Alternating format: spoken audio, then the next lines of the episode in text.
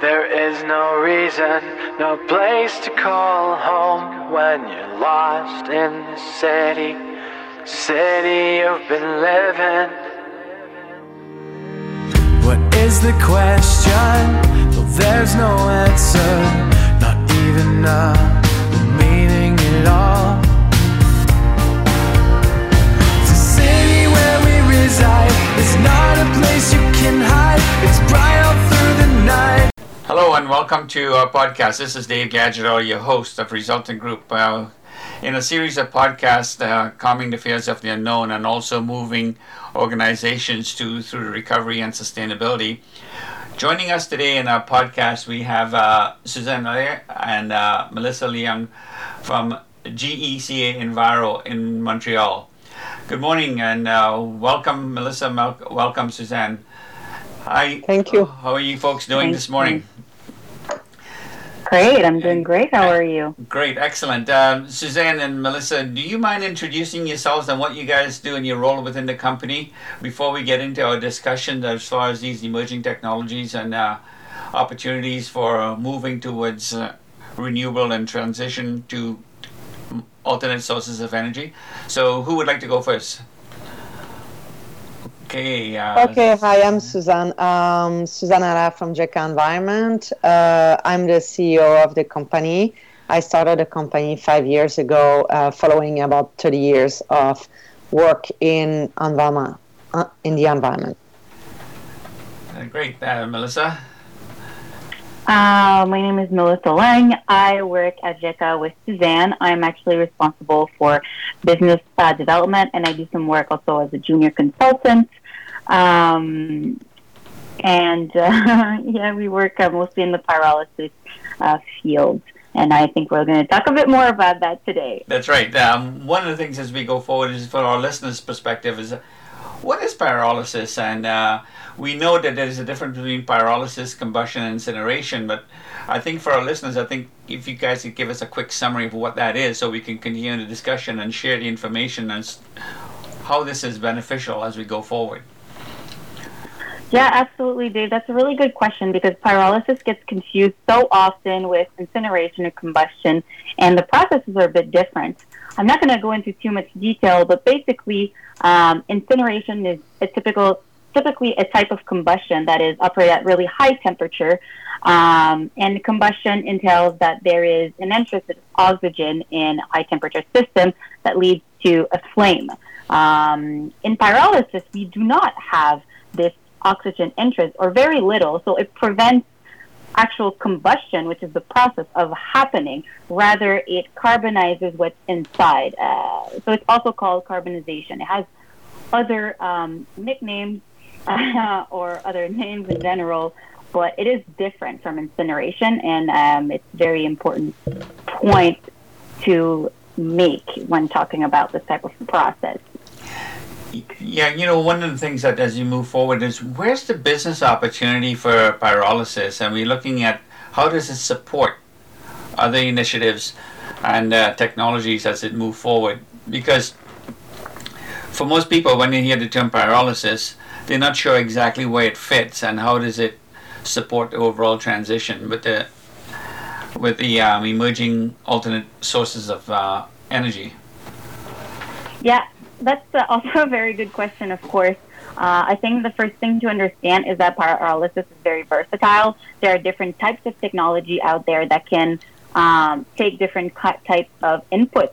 Some inputs, we can talk about plastics, uh, well, residual plastics, residual tires, for example, residual biomass, or even things like contaminated biomass, carbon fiber. So it has a really large um, range of inputs um, and therefore it makes it very interesting in different industries. Um, so you asked about its role in you know the context of zero waste, and that is really to valorize residues of all types, uh, not the, not necessarily all at the same time, but through a process that is known as pyrolysis. So we make products that are valuable through this process in different industries in different situations, and we use these products to as inputs actually um, in other industries are the same to really implement a circular economy. Okay, so where's your source material coming from, and what is the actual output of this technology and industry of pyrolysis? Yeah, well, you know, we can talk about really a, a bunch of different industries. Uh, the import, as I mentioned, can be can go from you know contaminated plastics to tires to biomass. I think it's important to understand that pyrolysis is not a miracle solution. I think it should be actually a complement to other types of recycling to make sure that together all our residues are are reused, they are valorized. So uh, we talk about tires, we talk about biomass a lot, and contaminated plastic, those that can't be recycled. And the types of output that we can get are generally gases, liquids, and uh, solids. But it would always depend on the input and the technology that we're using. Um, in gases, we mainly talk about energetic gases, which in, contra- in contrast with combustion, um, it's not it's not CEO coming out mainly of there. It is, as I mentioned, just energetic gases that can be reused. Um, and when it comes to liquids, depending on the feedstock, things like plastics and tires will give it a lot of liquids that can be reused. Uh, after in other different industries, such as the chemical industry, the energy industry, uh, some people use it to make naphtha to remake plastics out of you know old plastics. Right. And then we come to uh, things that are also liquid, like uh, wood vinegar that's used in agriculture. Note that wood vinegar comes mainly from biomasses. And when you talk about the last part of the output, which is the solid output, uh, it is known, it has different names depending on its properties, depending on its origin, that is the feedstock. Some of it if it comes from plastic, for example, or tires, will be called carbon black. When it comes from biomass, it's generally called biochar or char. Um, and you will sometimes uh, have a mix with some types of ashes, uh, but sometimes not. And all these products are so variable in their physical chemical properties that the range of markets it can be applied to is extremely large, and the range of industry it can go in is also extremely large. So, what's keeping this technology from becoming more mainstream? Um, one of the things that happened in the past is that, like, um, well, in early uh, 90s, um, uh, with the World War One and World War Two, uh, we were using uh, pyrolysis to make oil and energy, but those technology were quite dirty, if I can say that. They, they were not recycling their gases, and over time, then the uh, the science e- evolved and really increased the yield that we can get from the, re- the from the residues and also recycle everything every energy and gases within the process so that it makes it um, an industry that is super clean but it's still some of the um, old um, feeling that people think either it's um, it's gonna pollute uh, other people think also that uh, the technology is not ready yet, but the technology is mature uh, for a whole bunch of uh, different transformation. But it, that there is this feeling that uh, the technology is not necessarily mature because we we see every single month a new technology coming out. Um, but there are some technology that are out there for 30 years that work very well. So that's uh, two uh, two aspects that uh, prevent from uh, a good development of the pyrolysis. But we have to know that the pyrolysis is developing very well in India, in China, in other countries. Um, uh, maybe less frequent in Canada because it requires a lot of investment because our technology in Canada are so clean. Um, but it's uh, it's uh, developing pretty good right now, actually. Right, and you know one of the things that uh, we also have to caution our listeners about is that the fact that yes, they are emerging in new technologies, but there are also technologies that will form the foundation for resource optimization, reuse, and and repurposing. And pyrolysis sounds to be one of these technologies. We will always see things emerging and, and moving through the maturity life cycle but with uh, technology like pyrolysis, based on what you're telling me and what I've read, is there's a lot of opportunity to be used on it. Although there is a a barrier to um, a barrier to introduction or adoption because of cost, but there's a lot of uh, pyrolysis organizations or op- opportunities in Canada. We also know that taking um, things like plastics, uh, used tires, biomass, and multiple products to reuse, and uh, using different technologies to apply it will help us move towards that what I will call the spiral economy, not so much circular because not everything could be circular. However, that being said, we need to find ways of optimizing our resources. And this is one technology that would help us get us on that path. So as we transition towards zeroing target of uh, mitigating waste and also optimizing resource use and using resources as many times as possible. What are some of the so- short term solutions, and how do we try to get to as efficient and as resource, uh, what I would use the word is um, optimizing how we use resources uh, or extractive resources uh, or plastics or anything that's manufactured how do we use it many times and how do we reuse it without trying extracting more raw material to support this process. So, what's some of the short-term goals and some of the the transitionary considerations that we need to think about?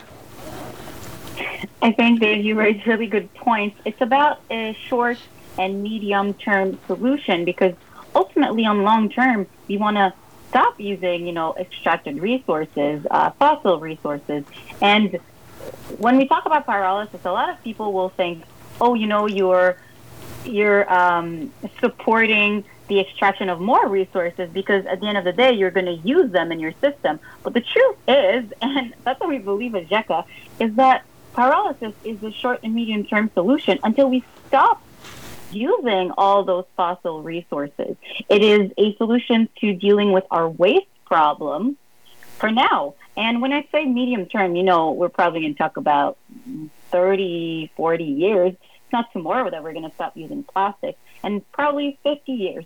But in the long run, we're not using pyrolysis to justify our utilization of, re- uh, of fossil resources, but rather we are using it to fix a or fix or deal with a waste problem. Yeah. Well, there's a couple of things that we see.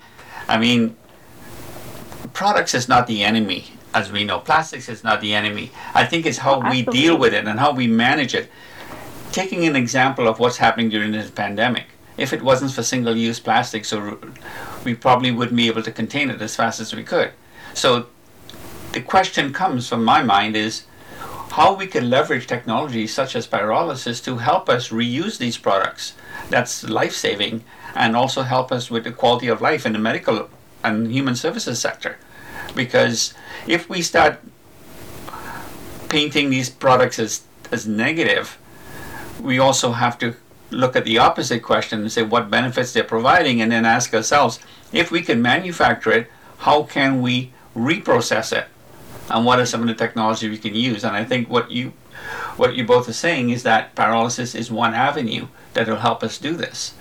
And, and then we have to ask ourselves that how do we get industries and communities and municipalities involved in understanding the process? Um, yeah, the, the process may, uh, may look a little bit uh, difficult for uh, cities and municipalities and individuals to understand uh, because the, the recycling industry is, is very uh, net, uh, it has a very large network and everything is uh, network one to another. So it's really a circular economy. So when the, um, the residue arrive to a recycler, then it um, it, it separates the different component and it's sent to uh, different industry what can be recycled directly. Uh, let's say a, a, par- a, plastic that is pure, it can be uh, re, uh, remold and uh, they, they can do again other product with this plastic. Um, the and then, for example, when we do compost, because the biomass, uh, let's say from restaurant or whatever it is, um, it's it's not good. They trash it and then they compost it. But for the preparation for the composting or for uh, biomethanization, require a preconditioning. And in this preconditioning, we remove the plastic and we remove all kind of things that are in there. And then with this food, they make compost and, they make, and then they prepare more food. And then from what they extracted, then we transform them to plastic to heat, let's say, the water that will go to the biomethanization.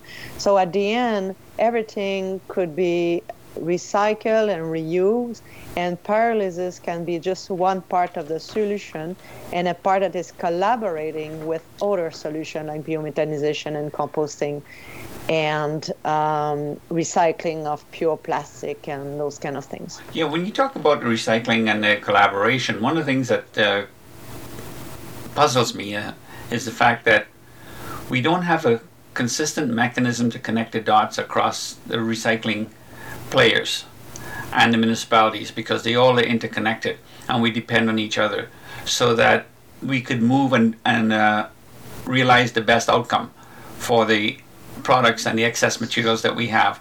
You know, as we go through, we see organizations working in silos. They all sharing their successes by themselves. But the system, the ecosystem doesn't work like that. It has to be interconnected and it has to be shared, and because the interdependencies is critical to success. And continuing in silos is not going to get us there. So, how does industries work and move from silos and also share successes while supporting and not competing negatively with each other? I, you raise such good points, Dave, but I guess that's why you're the host of this podcast. um, it's true. Industries, they work in silos and collaboration in the development of new services, new products, new avenues for reuse and recycling is so important. And one of the examples that Suzanne just did with um, either recycling or composting is the type of thing that we want to see in the industry. But I think that one of the root problems that goes into the silo work, if I could call it, is that everyone is under the impression that if they share their ideas, someone else is going to steal their money in, either, you know, by stealing their project or by copying their project, they're going to lose a market. And we have seen in the past that getting an industry to get, to work together to promote the whole industry together, for example, with solar panels, it works way better to get an industry out there known and um, prolific, if I could say. You know, the, the solar industry, they, they started working together, they raised awareness together, they educated the masses together, and the government, by the way. Um, and they got to this point where today, you know, solar energy is, is, is renewable. Now, there's all, you know, the e waste talk, but at the end of the day, people consider it renewable and people are aware that these solutions exist. In the pyrolysis industry, that has yet to be done because everyone seems to work in silos. Everyone wants a success without giving their competitors or their neighbors the same success that they have. But I, I personally think that this is just uh, preventing the industry from growing further. And I, I, Suzanne, go ahead. I think you had something to say yeah.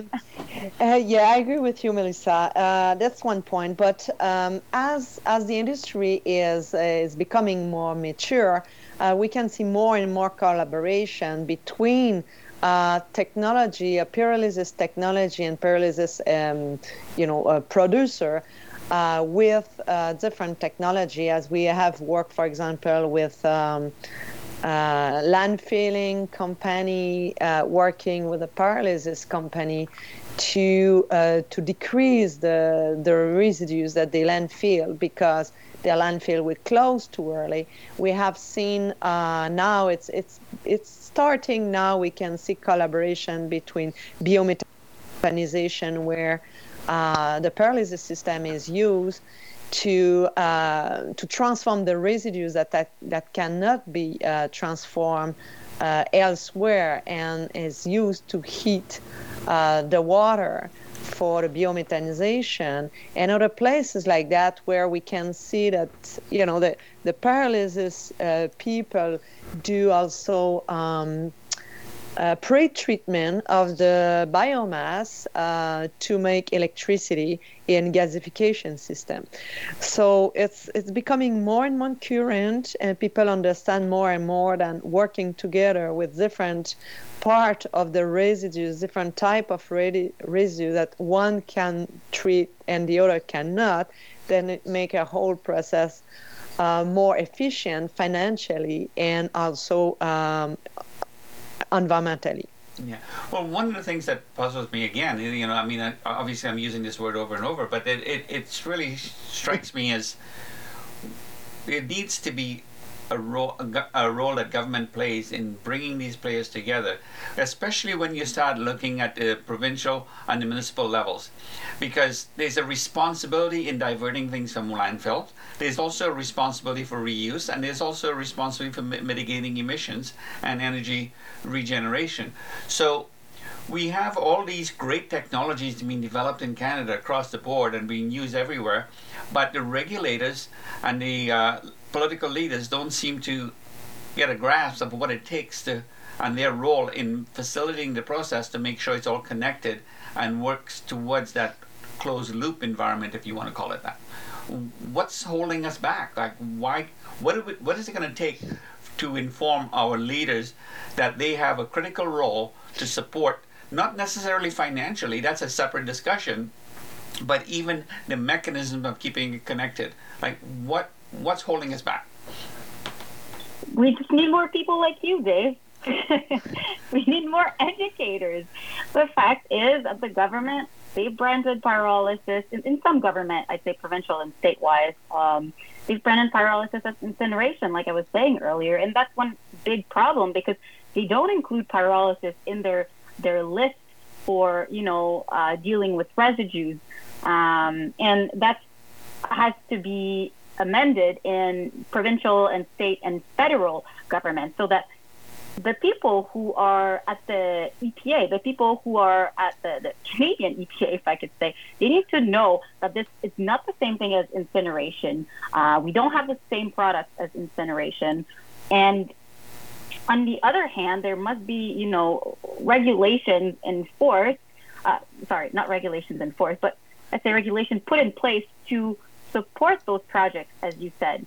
On a state level, slash provincial level, it is important, I think, and that's a point that Suzanne and I discussed yesterday. It's important um, to limit cities that own landfill from blocking such projects because they don't want their uh, income from landfill being decreased. So we've seen that a lot. You know, we're, we're in the Quebec province. I know we're black sheep of uh, America almost.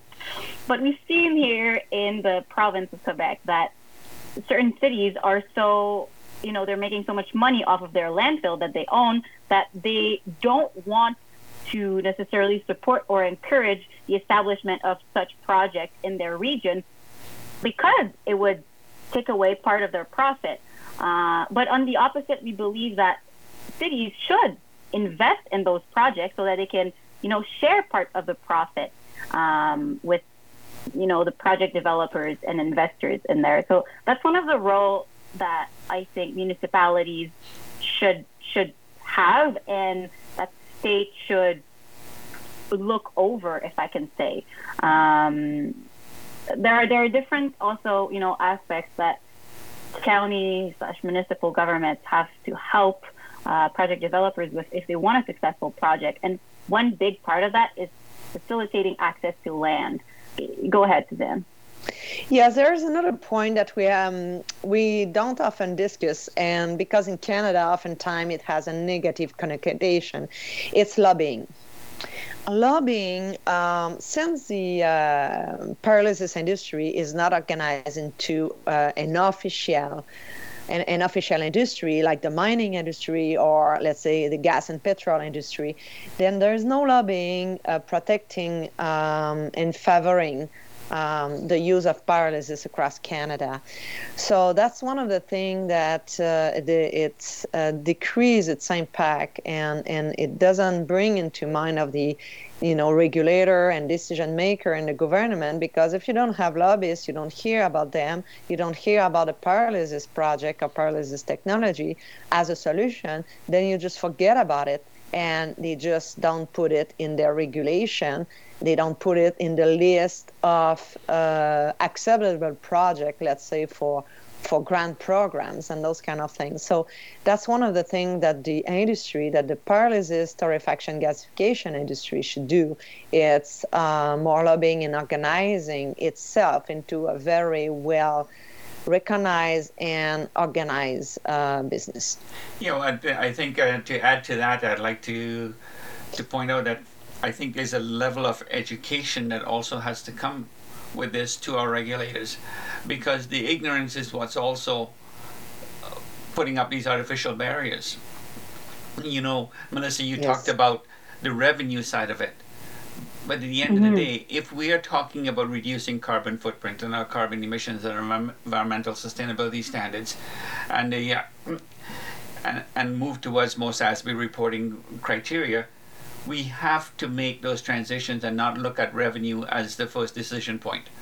The other side of it is how does each technology support each other in the value chain towards resource mitig- uh, optimization? And I don't think we are hearing enough of that discussion.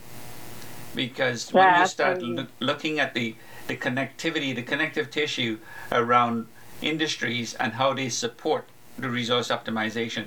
I'm yet to hear that conversation, and we need to start to have those conversations.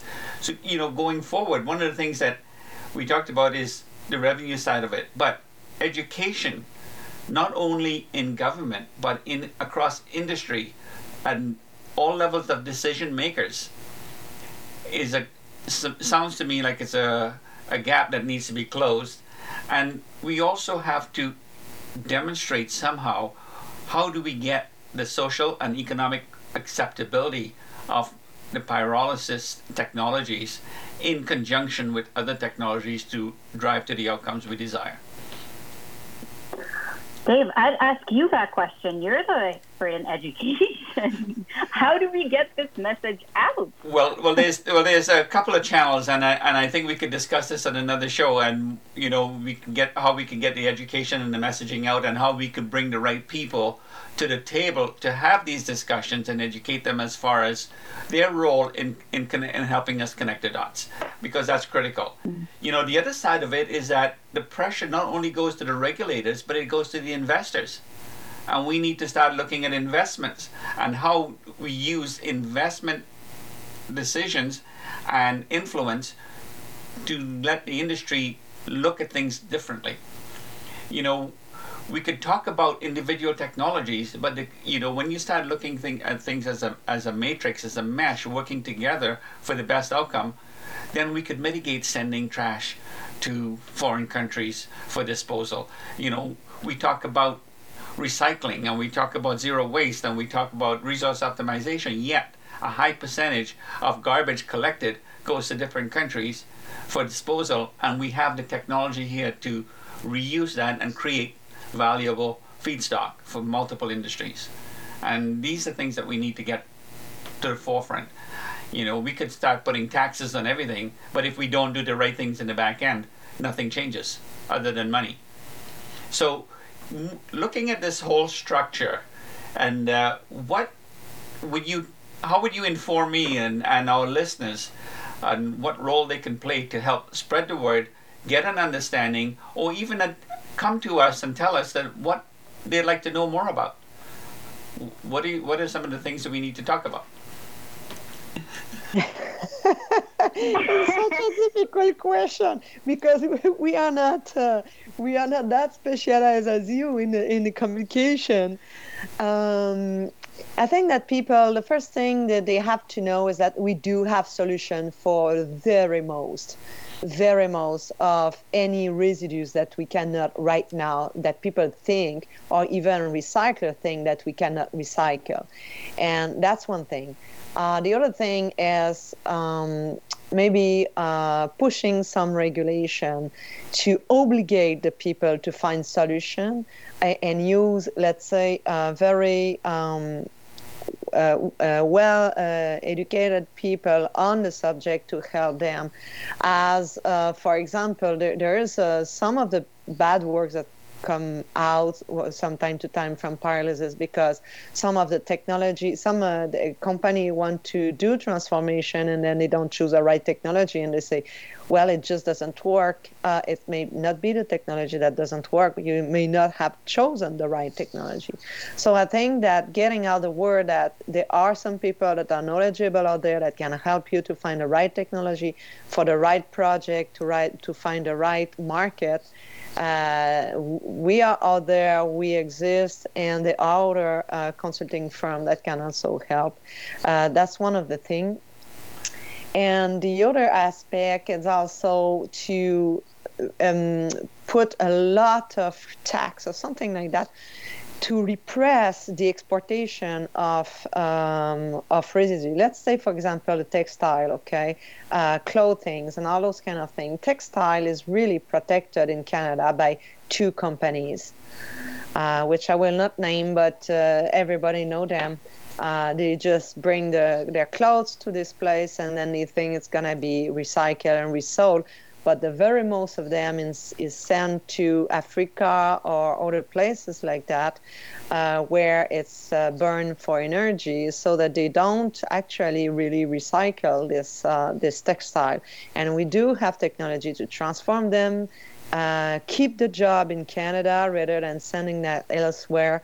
Uh, keep the job, keep the money, and uh, do good things with the textile that we cannot recycle and and resell uh, for use again. Uh, to you, Melissa. Yeah. yeah, I think that to come back to this question, I think the, the textile example is a really good uh, example of something that the old, the general population doesn't know what's happening when we talk about you know recycling and the life of textile. But to come back to the role of investors or you know the role of our listeners on this podcast, it's important and that's just not in pyrolysis uh, context. It's important in general that future investments start internalizing internalizing costs of environmental and social impacts. and that's not really taken into consideration right now. I know that the the EU's new regulations um, on the environmental perspective, they want to integrate these aspects into um, into policy or well-being explore policy, they want to internalize the cost of environment and social impact. And I think that's something we have to do here as well. You know, we've seen a lot of investors in the past two years, I must say, past two years that are starting to look further than the immediate, you know, return on investment after two or three years. They're starting to look further to what is good for the people and what is good for our planet. And you know, right. one goes with the other. I think, yeah. uh, and and that's one of the things that must change. But you know, we live in a capitalistic world, so how can we, you know, put these things together to make sure that the return on investment is good on an economic perspective, but it's also excellent on a societal and environmental perspective. Right. Um, and uh, so that sounds like an, so, so that, oh. yeah. So that sounds like a, another topic that we need to explore further in a, on another podcast because investors, education, and advocacy towards under the, the umbrella of recycling because I think one of the problems that we have is recycling is a catch-all for a lot of things that people don't really understand what happens behind the scenes. So we need to start. Yeah. We need to start taking that black box under recycling and start making that a transparent cube. Who are the movers, players, and participants under the recycling umbrella, and what is the re- what's the outcome of each of those, and how are they connected? I think that's a conversation we need to have. Yes. I, I, okay, go ahead. I was going to say yes, traceability, Dave. That's the word, traceability.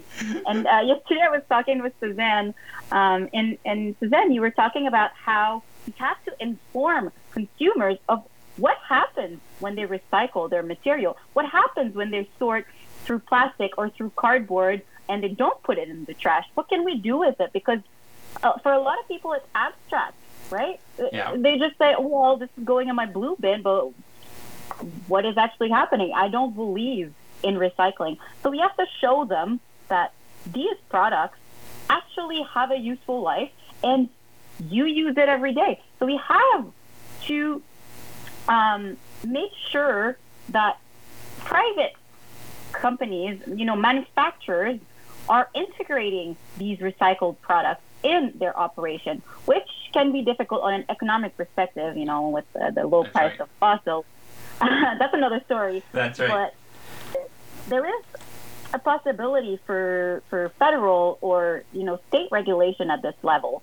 And uh, for the U.S. listeners, I'm sorry. I know we talk a lot about you know uh, regulations and how the state can help, and can, Canadians are just a lot more liberal, I guess, in that in that sense. Um, but for recycling product and ensuring that we're valorizing all these residues, I think that that's a really big step, and the states could also use that, um, it, even if it's not about, you know, actual grant for project or something else. This type of regulation, I think, would be very beneficial in the same way that um, there is a minimum, you know, percentage of renewable fuel in, in certain types of fuel.